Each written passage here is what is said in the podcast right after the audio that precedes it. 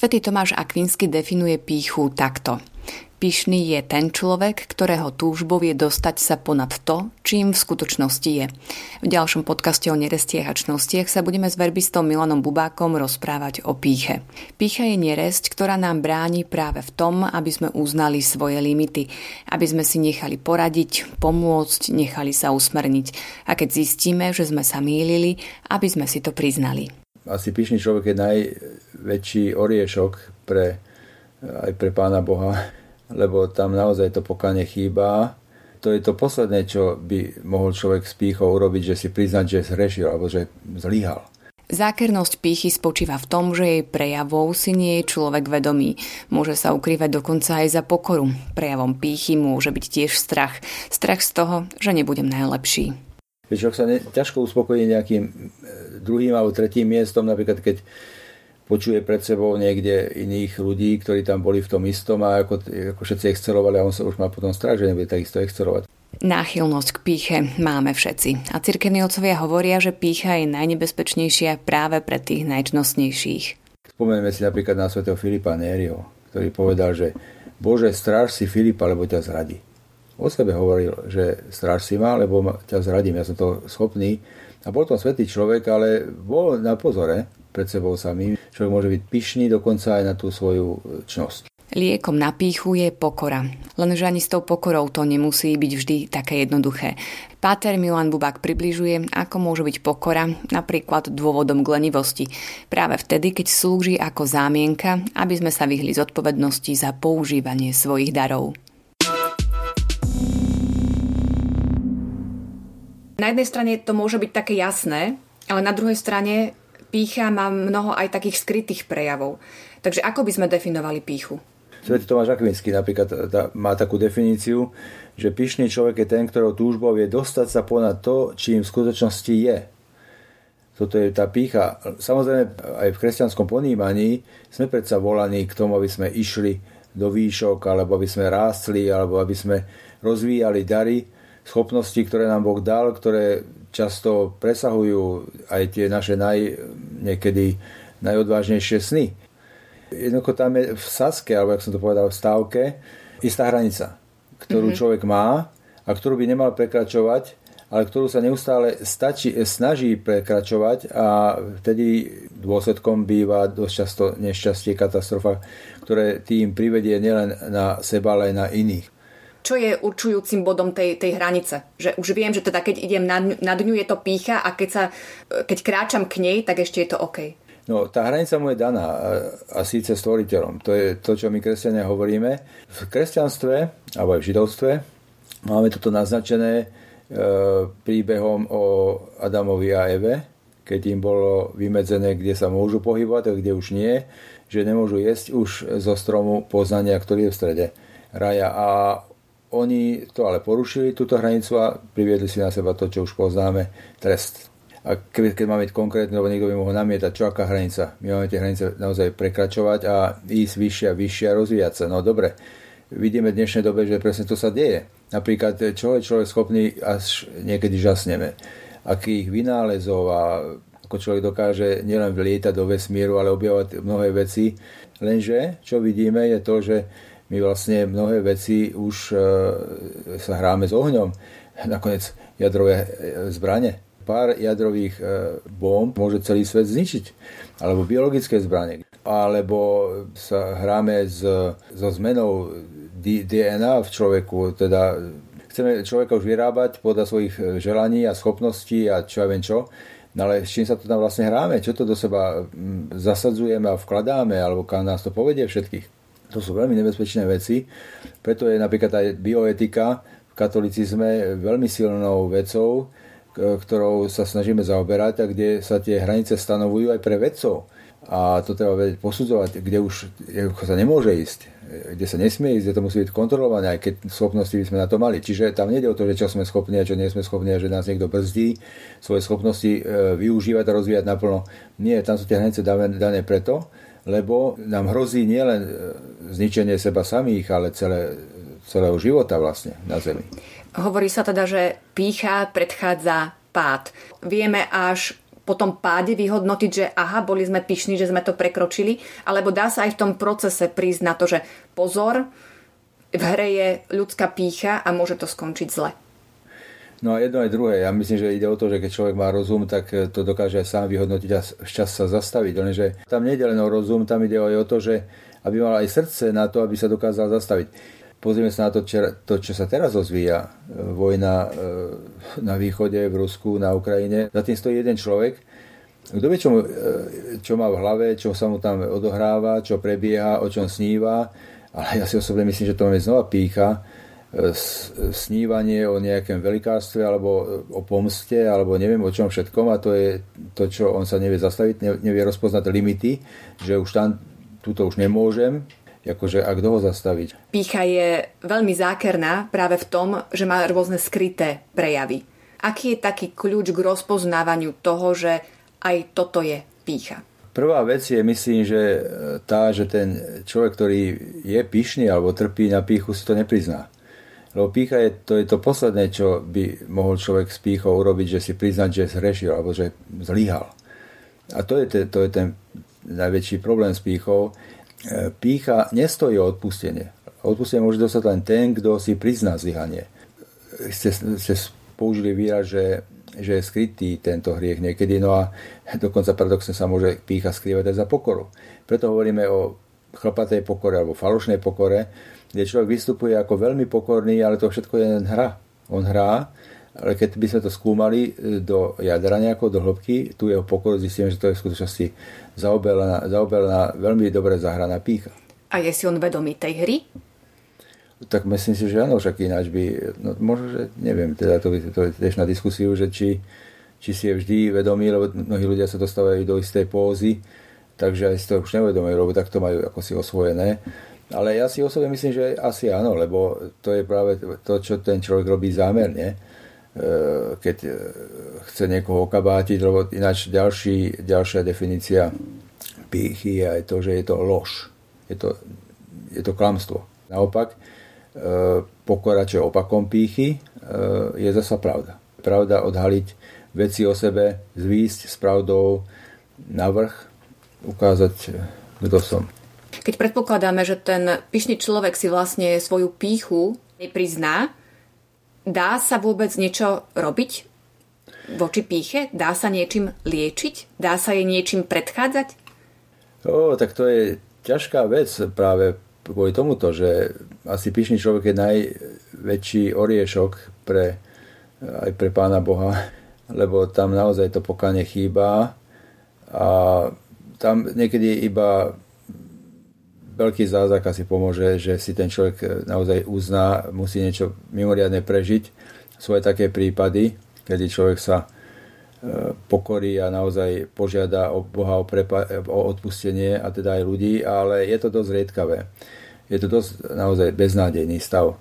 Tak, tak nakoniec to vidíme aj v Svetom písme, aj ako s Ježišom zachádzali, že väčšinou tí ľudia tam okolo neho e, boli vlastne ľudia pyšní, E, máme tam rôzne druhy hriešnikov. Tam boli tí jednoduchí hriešnici, ktorí ho vyhľadávali a to boli ľudia zranení, hriešní, áno, ale neboli pyšní. Boli schopní priznať si to, čo e, spáchali za pomoci Ježiša Krista jeho milosti, ale tí farizei, vlastne ich najväčší hriech bol hriech pýchy. Ježiša ukrižovali radšej, ako by si mali priznať, že sú na cesti, alebo že má pravdu to, čo hovorí, alebo že by aspoň trocha mohol mať pravdy v tom, čo hovorí, akože neboli schopní si to priznať.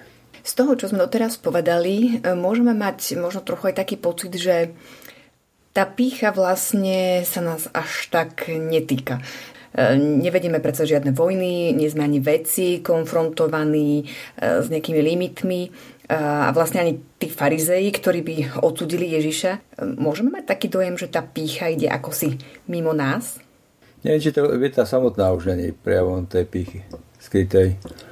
Lebo ja myslím, že človek pokorný, čo teda opak pýchy, vždy je veľmi uh, akoby uh, podozrievajú oči sebe, že by mohol mať túto pýchu. Hrozí pícha v zásade každému z nás? Tak určite. Každý z nás e, má túto tendenciu sa utekať k píche. Hoci musím tam, musíme to asi niečo povedať, že mnohé veci závisia asi aj od povahy. Lebo mm-hmm. sú také povahové črty, ktoré e, viac sú zraniteľné na píchu ako iné. Sú napríklad narcistické typy povah, tak tieto sú, myslím, že dosť e, zraniteľní práve na píchu, lebo si myslia, že oni sú akési hviezdy, ktoré sa narodili do tohto sveta ako vyvolení ľudia a teraz svet je ich dlžníkom a oni sú, to, oni sú to všetci ostatní pre neho, aby mu slúžili a mu vytvárali podmienky, aby sa mal dobre. Toto je presvedčenie v podstate narcistu. Ale tak či tak, e, všetky povahy, mám dojem, sú predsa na tú píchu náchylné. No, on to všetko nezačína naraz ale sa na človek môže ocitnúť pomaly. Vidíme tých príkladov okolo seba dosť veľa, kedy nie sú schopní istí ľudia ustúpiť z cesty jeden druhému, alebo však aj v politike vidíme, ako sa dokážu e, hádať a medzi sebou bojovať a čo všetko postvárajú. A nakoniec aj v cirkvi to máme. Aj medzi nami kniazmi, ktorí církev vedú aj čosi, že sa rozhádame alebo kde čo sa tam odohrá, nie som schopní ustúpiť. Čiže v tom bežnom živote to je akože nie je taká iba nejaká mimoriadná vec, ktorá sa odohrala. Je to vec, ktorú vidíme v každodennom živote všade. Spomenieme si napríklad na svätého Filipa Nériho, ktorý povedal, že Bože, stráž si Filipa, lebo ťa zradí. O sebe hovoril, že stráž si ma, lebo ťa zradím, ja som to schopný. A bol to svetý človek, ale bol na pozore pred sebou samým, že môže to tam u neho sa objaviť práve v tej najmenej očakávanej chvíli. Myslím, že uh, Jan Kasian to povedal, že práve pícha je nebezpečná pre tých najčnostnejších. No je. Napríklad aj svätý Augustín píše o tom, eh, on totiž eh, mal na starosti v svojej dobe panny, to boli teda zasvetené ženy, ktoré sa oddali teda ako v tomto našom ponímaní reholné sestry oddali sa nasledovaniu pána tým užším spôsobom a teda bol tam ten slub čistoty a je zaujímavé, že svätý Augustín im píše traktáty a jedným dýchom píše o čistote, ale aj o píche. Často sa hovorilo aj o nich, že sú čisté ako anieli, ale pyšné ako diabli. A to môže ísť ruka v ruke, lebo človek môže byť pyšný dokonca aj na tú svoju e, čnosť. Svetý otec povedal pri jednej z príležitosti, že pyšný človek je presvedčený, že má všetko na svojom mieste. Ľudia, ktorí sa cítia dokonalí, sú pyšní ľudia. Snaha o dokonalosť je v tomto smere cesta k píche? Snaha o dokonalosť nie je cesta k píche, ale už istá, istý stupeň dosiahnutej dokonalosti môže byť e, cesta k píche, lebo človek začne si namýšľať, že naozaj sa mu niečo podarilo. Vždy, keď je človek úspešný, si začne namýšľať. To je jedno v čom. Že on je lepší ako iný, lebo sa mu toto a toto podarilo a začne si akoby spať na tých vavrínoch a dokonca aj posudzovať iných, že nemajú na to, aby oni urobili to isté, čo on a akože sa začne vyvyšovať nad ostatnými.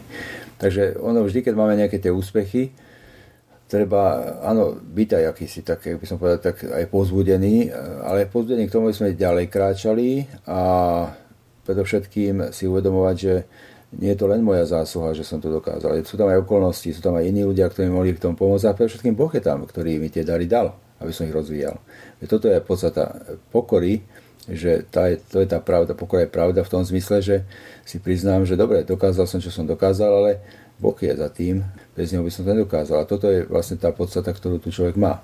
Ak toto nedokáže, tak potom áno.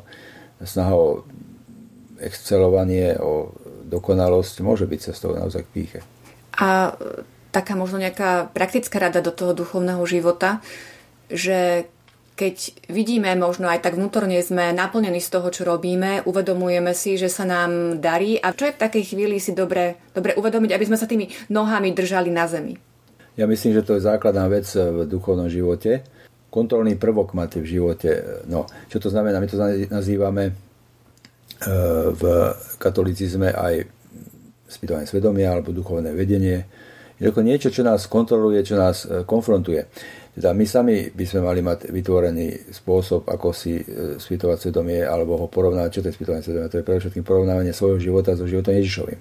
To je, Ježiš Kristus je jeho učenie a jeho osoba je našim najvyšším ideálom. Čiže toto si dávať každý večer alebo často na konci nejakého dňa, týždňa si to zhrnúť a zistiť, kde som. A potom aj mať aj nejaké duchovné vedenie, e, niekoho s tým rozprávam alebo rozoberám isté svoje rozhodnutia alebo to, čo som už vykonal, svoje skutky a takto sa to nestane. Keď mám ambície, tak o to väčšie musím mať aj kontrolný systém vytvorený. Čiže stále ako keby mať niekoho, kto nám nastavuje zrkadlo. Presne tak, hej, to, je, to je dobre povedané. Aj, aj Svetý Otec určite, aj čím je človek vyššie, o tom ani nevieme, má niekoho úplne jednoduché, k tomu chodí na spoveď, kde si to prizná, ktorý je otvorený preto, aby mu dokázal ten človek povedať e, jasne, ako to on vidí a hoci je pápežom, to je jedno. E, určite má takého aj spovedníka, ktorý mu dokáže povedať, ako to on cíti, čo možno vykonal, alebo čím sa mu zdôveril. V predchádzajúcom podcaste som sa rozprávala s Maxom Kašparu a on e, hovoril o takej relativizácii hriechu a spomínal teda aj píchu, že už bada taký trend, že ako keby sme ani nemali pyšných ľudí, že máme sebavedomých ľudí. Čo je zdravé sebavedomie a čo je pícha? No zdravé sebavedomie je, e, je schopnosť vnímať sa ako človek, ktorý e, žije v pravde. To znamená, že vidí aj svoje limity, aj svoje negatíva, ale vidí aj svoje dary, aj svoje pozitíva a naozaj sa zverí pod Božiu ochranu a Božiu pomoc a takto kráča životom.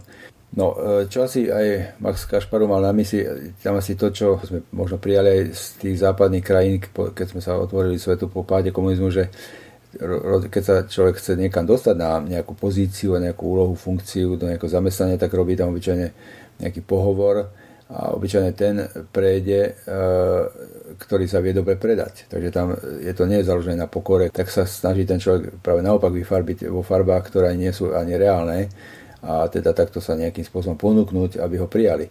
A naozaj zistíme, že takýchto ľudí máme čím ďalej tým viac pred sebou, ktorí sú vychovaní týmto systémom predávania sa, a teda si to potom ako si osvoja a nesú to do iných e, oblastí svojho života. No, takže takto to nejako je, sa potom prichádza aj k tomu znetvoreniu tých slov čnosť a neresť. Naozaj, môže naozaj pokladať neresť za čnosť a naopak čnosť za neresť. Človek, ktorý má zdravé sebavedomie, vie, kto je a vie, že môže Bohu rovnako slúžiť či ako vrátnik alebo predavač e, v predajni, ako e, napríklad čo ja viem, nejaký riaditeľ nejakej školy alebo niečo iného.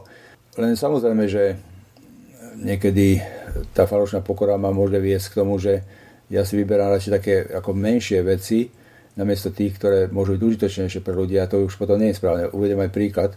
Niekto som to čítal, že, že je jedno, či staviaš katedrály alebo škrapeš zemiaky v kláštore, e, obidvomi spôsobmi môžeš slúžiť Pánu Bohu rovnako No ale to si tomu dodáva. Lenže bolo by chybné alebo zlé, ak by si mal na to, že, aby, že staviaš dobré katedrály a ty by si išiel namiesto toho škrabať zemiaky.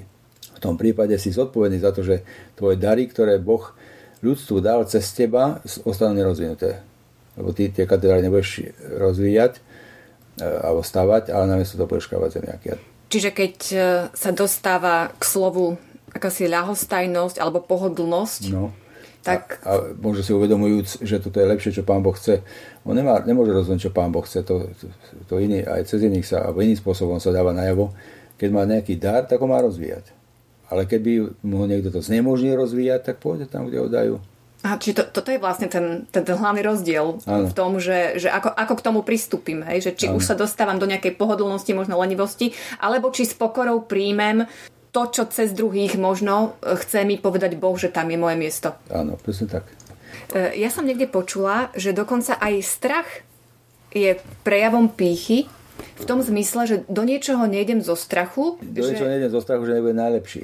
No, že človek sa ne, ťažko uspokojí nejakým e, druhým alebo tretím miestom, napríklad keď počuje pred sebou niekde iných ľudí, ktorí tam boli v tom istom a ako, ako všetci excelovali a on sa už má potom strach, že nebude takisto excelovať. A zabúda na to, že tam nejde o to, aby on exceloval, alebo on prežil perfektne nejakú prezentáciu a teraz sa o ňom písalo, kde si ako perfektný človek, ktorý obstal nejaké súťaži, ale ide o to, že e, čo sa od neho očakáva. Či on tam prinesie nejakú vec, ktorú, ktorú tí ľudia potrebujú počuť bez toho, že by to napríklad urobil nejakým perfektným spôsobom alebo nejakým nezvyčajným spôsobom. Ako to nejde.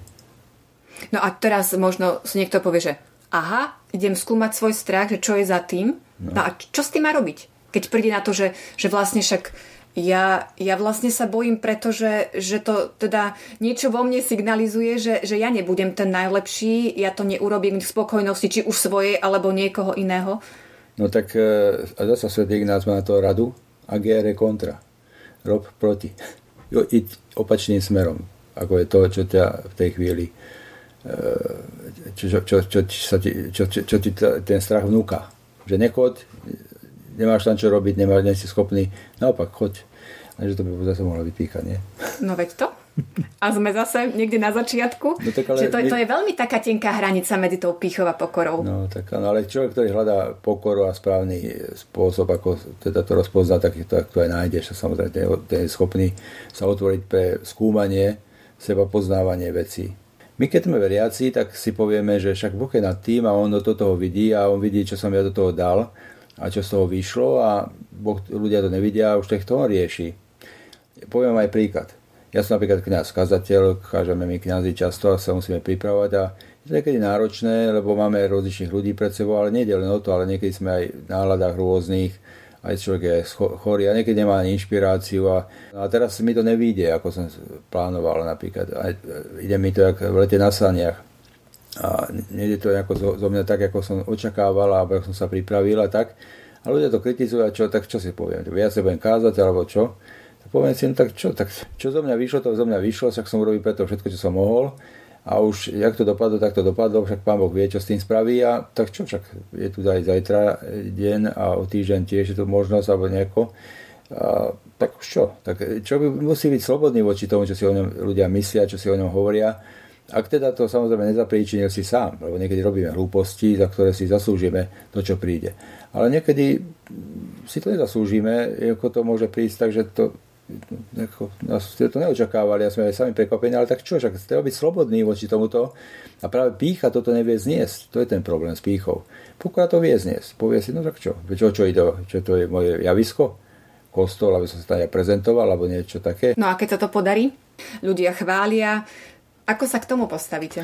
No, takisto, že si položil otázku, čo je zmysel kázania, napríklad v mojom prípade. Aby som zaslúžil si aplauz alebo, alebo, mm, alebo pochvalu, však toto sa robí v divadle. Tam ľudia tlieskajú. To nie je performance. Sú tam však nie je performance. Nejaký výkon, ktorý tam mám na javisku podať. Tam je posolstvo, ktoré som povinný im tým ľuďom povedať a poviem im, alebo mal by som im povedať len to, čo sám si nejakým spôsobom viem osvojiť. A tak. A mám byť verný tomu, čo som teda E, čo je moja rola a úloha a povinnosť. No takže v prvom rade by som si teda nemal zakladať na to, aj keď to pochvália. Že, no tak si poviem, ďaká pánu Bohu, že som asi povedal im to, čo som im povedať mal, čo, ma, čo chceli počuť. No tak toto asi by reakcia. No ale potom je tam ešte aj e, strach, možno, lebo si človek povie, že no dobre, tak túto nedelu to teda vyšlo, ale čaká, mám pred sebou ešte ďalších, neviem koľko nediel. Ale to, je, to není také, že máme jednu, jednu vec, jednu kázeň, ktorú má za života, ktorú akože obstojím ne, alebo neobstojím. Že to je kontinuálny život, práca, kde teda človek ide o to, aby bol verný tomu, čo tam má robiť. A nie, aby mu tam trieskali alebo chválili. Akú úlohu v tom zohráva viera? Nastavuje ona nejaké iné kritéria v tom pohľade na píchu? No určite. Však samozrejme aj v svetskom ponímaní pícha je problém aj keď teda som aj naznačil v tom, že niekedy to spoločnosť aj víta alebo vyžaduje, aby sme sa boli takí sebavedomí viac. Pre nás, kresťanov, veriacich ľudí, to je pre všetkým duchovný zápas s pýchou. Veď, e, jak som už aj povedal, pôvodcom tej pýchy, alebo ten, ktorý prvý neobstál, a na, na zasluhu ktorého sa objavila tu na pýcha, je diabol. A ten teda nie, nie, nie je ticho, nemlčí a určite chce mať na svojej strane e, ďalších, ktorí sú ako on. No a teda veľa sme povedali o píche. Čo je podľa vás také kľúčové? Žiť v pravde. E, mať ten kontrolný nejaký systém, čiže aj si spýtovať svedomie, aj si nechať posúdiť ten svoj život inými a byť schopný, otvorený pre čokoľvek, čo počujem.